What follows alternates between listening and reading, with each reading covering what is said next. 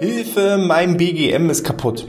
Was kann ich machen, wenn mein betriebliches Gesundheitsmanagement nicht funktioniert? Das ist Inhalt heute im BGM Podcast, der Podcast über betriebliches Gesundheitsmanagement für kleine und mittelständische Unternehmen. Mein Name ist Hannes Schröder. Wenn ich jedes Mal einen Euro bekommen hätte für den Satz, ah, BGM, das haben wir schon mal probiert, das funktioniert bei uns nicht. Wenn ich da jedes Mal einen Euro bekommen hätte, es wäre nicht auszuhalten. Weil die Frage ist ja, mein BGM funktioniert nicht. Was heißt das denn konkret? Und die meisten, denen ich dann diese Gegenfrage stelle, die fangen so ein bisschen an zu stammeln. Die sagen dann irgendwas so in Richtung, naja, also hm, da, da wollten die Leute nicht so richtig dran teilnehmen und auf dem Krankenstand hat sich das auch nicht so ausgewirkt und ah, naja, ich weiß auch nicht so richtig. Da merkt man schon, das aller, aller, aller Wichtigste am Anfang ist Ziele setzen. Die meisten haben auch im betrieblichen Gesundheitsmanagement keine konkreten Ziele. Diejenigen von euch, die regelmäßig hier den Podcast hören, die kennen das schon. Ein Ziel besteht immer aus dem Inhalt, dem Ausmaß und einer Zeitkomponente. Die meisten von euch kennen auch smarte Ziele, aber so weit will ich gar nicht gehen, sondern Inhalt, Ausmaß, Zeit. Das ist erstmal das Wichtigste. Ich möchte den Krankenstand auf 3%, 3,0% bis zum 01.01.2023 erreichen. Das wäre mal ein konkret formuliertes Ziel mit Inhalt, Ausmaß, Zeit. Ja, also was und wie viel bis wann. Wenn das erledigt ist, dann weiß ich auch nämlich, wo die Richtung lang geht. Ihr setzt euch ja auch normalerweise nicht ins Auto und fahrt einfach irgendwie los und wundert euch dann, wo ihr ankommt, sondern ihr sagt ja, ich bin in Berlin und ich will nach München. Und manchmal auf dem Weg muss ich eine Baustelle in Kauf nehmen, Verzögerungen in Kauf nehmen, auch mal eine Umleitung fahren, aber ich komme normalerweise früher oder später bei meinem Ziel an. Und so ist es auch mit dem betrieblichen Gesundheitsmanagement. Wenn ich das Ziel beispielsweise habe, ich möchte meinen Krankenstand reduzieren, dann habe ich damit auch schon eine gewisse Ausrichtung, einen gewissen Weg festgelegt. So, ich sage ja auch nicht, oh, ich will, dass es möglichst kalt ist und fahre dann Richtung Süden. So, sondern dann lege ich schon mal fest, okay, wenn ich in den Süden fahre, dann wird es wahrscheinlich vermeintlich ein bisschen wärmer. Und so ist es auch mit unserem betrieblichen Gesundheitsmanagement. Wenn ich sage, ich möchte den Krankenstand reduzieren, dann sollte ich automatisch daraus abgeleitet den Fokus eher nach innen richten, auf die Mitarbeiter richten, die jetzt aktuell da sind. Denn die verursachen ja den Krankenstand in gewisser Art und Weise. Bedeutet, ich überlege mir, was sind die Problemchen und Herausforderungen meiner derzeitig beschäftigten Mitarbeiter und versuche die möglichen Gefahren und Gefährdungen und Krankheiten zu reduzieren mit möglichst effektiven Gesundheitsmaßnahmen. Kleiner Tipp, eine Handkraftmessung oder ein Smoothie Bike ist es dann nicht unbedingt, wenn ich den Krankenstand reduzieren möchte sondern da muss ich halt wirksamere Maßnahmen entsprechend einleiten ist es im Vergleich dazu zum Beispiel mein Ziel, mich als attraktiver Arbeitgeber zu positionieren, um ja möglichst viele Bewerber anzuziehen, die eben mich als attraktiver Arbeitgeber wahrnehmen und bei mir arbeiten möchten. Dann richte ich mein BGM zum Beispiel eher nach außen hin und überlege mir, welche Gesundheitsmaßnahmen sind so innovativ, so exotisch, so anders, dass ich zum Beispiel eine gewisse Öffentlichkeitswahrnehmung nach, nach sich ziehen kann. Also auch hier ein normaler klassischer Rückenkurs, dem wird wahrscheinlich eben niemanden aus dem PR- und Presseteam hervorlocken, dass ich sagen kann, ich lande jetzt mit einem Rückenkurs in der Zeitung oder im Fernsehen und äh, werde damit ausgezeichnet für mein innovatives BGM.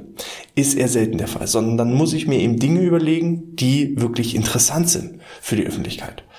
Und dann kann ich mich so als attraktiver Arbeitgeber positionieren und durch die zusätzliche Öffentlichkeitsarbeit eben auch entsprechend, wenn ich dann auch noch sage, ich suche Leute, die richtigen Leute ranziehen, die neugierigen Leute ranziehen. So, das heißt, wenn ich die Ziele setze, weiß ich schon mal, wo geht der Weg hin. Im zweiten Schritt heißt es analysieren. Auch hier ein kleines Beispiel. Wenn ich ungefragt zu Weihnachten meiner Frau einfach so eine Küchenmaschine schenke, was wird wohl die Reaktion sein? Aus meiner Erfahrung heraus, sie wird sich nicht unbedingt darüber freuen, weil sie das dann so hinnimmt in Form von, naja, mein Mann will jetzt, dass ich öfter in der Küche stehe und Essen mache. Wenn ich im Vergleich dazu aber vorher frage, Schatzi, Mensch, ist bald Weihnachten, hast du denn irgendwie was auf deinem Wunschzettel? Was kann ich dir denn Gutes tun? Und es kommt dann Küchengerät A in der Farbe, mit dem Modell und den zusätzlichen Tools und ich erfülle ihr genau diesen Wunsch Wird sie sich dann eher freuen oder eher weniger freuen? Aus meiner Sicht wird sie sich dann eher freuen. Wenn ich ihr das ungefragt geschenkt hätte, hätte sie sich vielleicht nicht so gefreut. Und so ist es auch manchmal mit unserem betrieblichen Gesundheitsmanagement. Ich habe es schon erlebt, dass jahrelang der bekannte Rückenkurs auf die Beine gestellt werden sollte. Es hat sich aber nie jemand angemeldet. Und dann kommen wir in das Unternehmen und führen eine Mitarbeiterbefragung durch und fragen die Mitarbeiter konkret, was sind denn eure Wünsche? Was wollt ihr machen? Und auf einmal an Position 1 der altbekannte Rückenkurs. Alle wünschen sich den Rückenkurs. Wir hatten da tatsächlich ein Unternehmen, wo der Geschäftsführer angefangen hat, mit uns zu streiten. Ob wir denn doof seien, weil wir die Ergebnisse vertauscht haben müssen. Seit Jahren versucht er einen Rückenkurs auf die Beine zu stellen und nie meldet sich einer an. Und jetzt sagt irgendwie die Hälfte der Belegschaft, ah, ein Rückenkurs, das wäre mal ganz toll. Sowas wäre wirklich innovativ und außergewöhnlich. Und äh, wir haben dann das nochmal gegengeprüft, aber nein, wir sind nicht doof, wir haben es nicht irgendwie verwechselt und wir haben dann auch diese Rückenkurse angeboten und hatten eben auch genau die Nachfrage, die im vorher im Rahmen der Mitarbeiterbefragung angegeben wurde. Woran liegt das? Das ist zum einen so ein bisschen nachfragen. Die Idee ist halt dann von dem Mitarbeiter ausgekommen und nicht von oben herab. Also die Küchenmaschine kann ein und dieselbe sein, aber einmal habe ich das festgelegt, dass er das bekommt, von oben herab. Oder ich habe eben gefragt und dann ist es die Idee dessen, der mir sagt, Küchengerät wäre toll, Rückenkurs wäre toll. Und in dem Moment, wo er dann das Kreuz setzt, hat er sich eben auch moralisch verpflichtet, daran teilzunehmen. Mache ich das von oben herab? Dann ist es so, ach, der Chef will jetzt, dass wir mehr Sport treiben. Während sonst, oh, ich habe mir was gewünscht und mein Wunsch wurde sogar erfüllt. Mensch, habe ich einen tollen Arbeitgeber. Und so ist eben diese Analysephase ganz, ganz, ganz wichtig. Falls du gerade so ein bisschen verwirrt bist, was meint er mit Analysephase? Dann scroll ganz, ganz, ganz zum Anfang zurück. Da habe ich am Anfang die sechs Schritte des betrieblichen Gesundheitsmanagements erklärt und die Analysephase ist einer der ersten Schritte. Du kannst dir zusätzlich auch noch eine kostenfreie Checkliste sichern unter bgmpodcast.de slash newsletter. Einmal zum Newsletter anmelden und dir neben dieser Checkliste, also in sechs Schritten zum BGM, noch viele, viele weitere Vorteile sichern. Ähm, schau da einfach mal rein und melde dich einfach zum Newsletter an. Dann hast du da eben auch entsprechend dein Einstieg. Die Analysephase muss halt richtig gemacht werden, sonst funktioniert es nicht. Ein nächster kritischer Punkt, der häufig eben irgendwie falsch gemacht wird. Wir haben ja dieses Haus des betrieblichen Gesundheitsmanagements. Das BGM verbindet eben die Säulen Arbeitsschutz und Arbeitssicherheit mit der Säule Eingliederungsmanagement, mit der Säule Gesundheitsförderung. Als Basis dessen, da will ich erstmal als erstes drauf eingehen, haben wir die Themen Kommunikation und Führung. Die sind eben entsprechend super wichtig. Habt ihr ja, bei der Einführung eines betrieblichen Gesundheitsmanagements nicht gleich die richtigen Schnittstellenpartner mit dabei. Das ist auch der Betriebsrat, das sind eben äh, Betriebsärzte, das sind Schwerbehindertenvertretungen, aber vor allem eben auch die Führungskräfte. Die müssen mit an Bord sein, weil sonst wird es ein Kampf gegen Windmühlen. Ihr müsst so viele Multiplikatoren im Unternehmen haben wie möglich. Die Führungskräfte sind eben auch Vorbilder, müssen mit bestem Beispiel vorangehen und auch aus eigener Erfahrung kann ich sagen, die Unternehmen, wo die Führungskräfte oder die Abteilung, wo die Führungskräfte selbst mit bestem Beispiel vorangehen und Gesundheitsmaßnahmen selber auch mitmachen, da haben wir auch die höchsten Teilnahmequoten aus deren Teams. Weil niemand will gegen seine Führungskraft arbeiten. Ich gehe halt nicht zum Rückenkurs und sage, Chef, ich bin dann gleich wieder da. Ähm, und der fängt an mit den Augen zu rollen. Wenn das passiert, dann macht er das genau einmal, der Mitarbeiter. Und dann geht er nie wieder zu irgendwelchen Gesundheitsmaßnahmen. Von daher holt die Führungskräfte ab. Stellt klar, was soll mit dem BGM erreicht werden, was sind vor allem eben auch die Ziele eines BGMs und durch diese Ziele wird dann die Führungskraft von alleine merken, okay, es hat mehr Vorteile, wenn ich meine Mannschaft dahin schicke und eben auch selber daran teilnehme, als ähm, wenn ich dagegen arbeiten würde. So. Also Führung und äh, Partizipation ist ein ganz, ganz wesentlicher Bestandteil. Genauso wie die Themen Kommunikation. Manche Unternehmen haben kein Gesundheitsproblem, sondern ein Kommunikationsproblem. Wir stecken wahnsinnig viel Energie, Zeit und Geld in die Kommunikation nach außen, in das Marketing nach außen, aber in das Marketing nach innen, gerade im Rahmen des BGMs, das wird irgendwie immer vernachlässigt. Da wird so eine 0815 E-Mail geschrieben, hallo, demnächst findet so ein funktionelles Ganzkörpertraining statt, falls ihr daran teilnehmen wollt, dann meldet euch bei mir. Ja, da ist nicht so richtig klar definiert, was wird da gemacht, da wird nicht so richtig klar definiert, wie soll ich mich denn zurückmelden, telefonisch oder per E-Mail oder gibt es irgendwie eine Anmeldeliste. So, das ist halt traurig. Ich ähm, mache mal ein konkretes Beispiel. Wir haben ein Unternehmen, da haben wir an einem Tag dreimal ein funktionelles Ganzkörpertraining. Es ist dreimal inhaltlich der gleiche Kurs. Er wird aber dreimal unterschiedlich verkauft. Ich nehme bewusst dieses Wort verkaufen, weil nach außen hin verkaufen wir immer. Aber nach innen schreiben wir 0815 E-Mails und das darf nicht sein. Der Kurs Funktionelles Ganzkörpertraining heißt am Morgen bei dem Unternehmen die Sixpack Challenge und hat als Zielgruppe eher so die Generation U25. Diejenigen, die eben jünger sind, die eben noch großen Wert darauf legen, ein äh, ja, schönes äußeres, ästhetisches Äußeres zu haben, weil sie vielleicht noch in der Disco auf Paarungssuche sind und dementsprechend die Sixpack Challenge. Wird entsprechend auch mit den Bildern verkauft und mit den Texten verkauft und mit unterschiedlichen Videos verkauft. Was wird da gemacht? Mit dem Ziel Zielgruppe U25. Der nächste Kurs heißt Straff und Sexy und adressiert eher die Leute, die eben ja einen wohlgeformten, wohlgeformten Körper haben wollen. Und am Nachmittag findet dann der Kurs statt, endlich schmerzfrei. Da werden diejenigen angesprochen, die sich eben morgens schon aus dem Bett quälen mit Rückenschmerzen und das soll eben in Zukunft nicht mehr so sein und dementsprechend, ja, endlich schmerzfrei. Aber inhaltlich bleibt es dreimal ein und derselbe Kurs. Er wird nur an unterschiedliche Zielgruppen unterschiedlich kommuniziert. Verkauft. Und das ist eben das Wichtige. Wir müssen nicht nur Marketing nach außen betreiben, sondern wir müssen auch Marketing nach innen betreiben, weil so erreiche ich hohe Teilnehmerzahlen. Ein weiterer Punkt ist, dass, naja, die richtigen Maßnahmen für die richtigen Zielgruppen. Häufig höre ich, naja, wir haben so eine Kooperation mit dem Fitnessstudio, aber da gehen erstens ganz wenig Leute hin und die, die da hingehen, das sind genau die, die da eigentlich gar nicht hingehen sollen. Das sind ja sowieso schon die, die sowieso vorher auch schon ins Fitnessstudio gegangen sind. Ich will aber diejenigen da hingehen sehen, die sonst nicht ins Fitnessstudio gehen, die sonst keinen Sport machen. Und da ist halt der große Denkfehler drin. Wenn jemand vorher freiwillig schon keinen Sport treibt, dann wird er nur, weil ich irgendwie eine Kooperation mit dem Fitnessstudio habe, danach nicht unbedingt auch zum Sport gehen. Da würde er nicht sagen, hurra, jetzt werden diese, was kostet inzwischen Fitnessstudio? Diese 20 Euro werden jetzt übernommen, hurra, jetzt gehe ich endlich ins Fitnessstudio. Ist eben bloß extrinsische Motivation.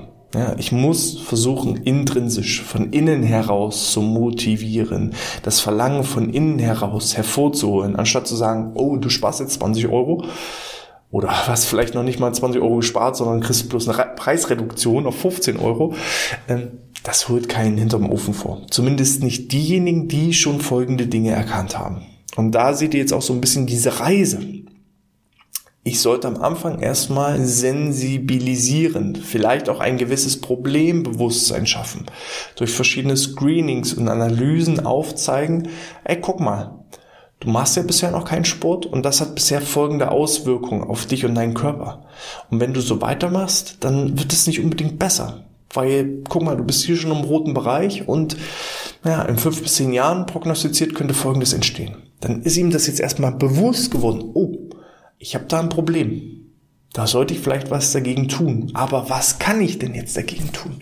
So, dann haben wir erstmal sensibilisiert. Dann nehmen wir ihn an die Hand gehen über in die Lösungsinformation. Was sind die Vorteile? Was ist der Nutzen von regelmäßigem Fitnesstraining? Sodass er erstmal rein informativ versteht, okay, das könnte eine Lösung für mein Problem sein. Aber ich habe schon in der neunten Klasse nicht gerne Sport gemacht. Also heißt es jetzt, nachdem wir ihn sensibilisiert haben, nachdem wir ihn informiert haben, positive Erlebnisse schaffen. Ja, mit kleinen Trainings wo er nach drei, vier, fünf Wochen vielleicht das erste Mal schmerzfrei ist. Und dann fängt dieser Denkprozess im Kopf an. Okay, wenn ich mit so kleinen, einfachen Übungen schon so viel erreiche, was passiert denn, wenn ich eine Stunde trainiere und regelmäßig, vielleicht nicht nur einmal die Woche, sondern dreimal die Woche?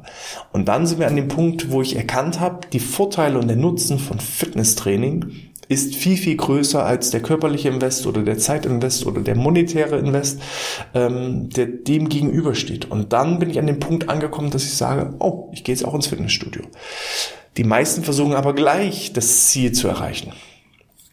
Aber das ist zu früh. Ich erreiche dann nur diejenigen, die ein Problembewusstsein haben, die die Lösung kennen und die sich eben auch vor allem mit Fitnesstraining wohlfühlen und Spaß daran haben. Und das sind eben klassischerweise nur diejenigen, die vorher auch schon ins Fitnessstudio gegangen sind. Dementsprechend versucht er, die Leute da abzuholen, wo sie sind. Und das geht am besten mit einem breiten, bunten Blumenstrauß. Wir haben äh, entsprechend ähm, verschiedene Maßnahmen zum Thema Bewegung. Man sollte verschiedene Maßnahmen zum Thema Ernährung, zum Thema Stressbewältigung, zum Thema Kommunikation, zum Thema Führung, ähm, Teambildung, also einfach so einen riesigen bunten Blumenstrauß anbieten, dass jeder das rauspicken kann, wo er sich wohlfühlt und doch dann auf den verschiedenen Ebenen. Problembewusstsein schaffen, informieren und richtig in die praktische Umsetzung kommen. So. Also, Nochmal zusammengefasst, was sind so die häufigsten Schwierigkeiten? Erstens, ich muss ein Ziel festlegen.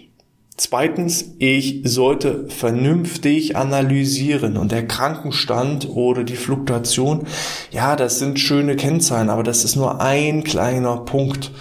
Ähm, auch hier nochmal der Hinweis, meldet euch an unter bgmpodcast.de slash newsletter. Da gibt es zum Beispiel auch eine Übersicht von verschiedenen BGM-Kennzahlen, um euer Controlling aufzubauen. Krankenstand, Fluktuation, das sind nur zwei kleine Kennzahlen. Es gibt tausende verschiedene Kennzahlen, wo ich eben auch den Erfolg messen kann.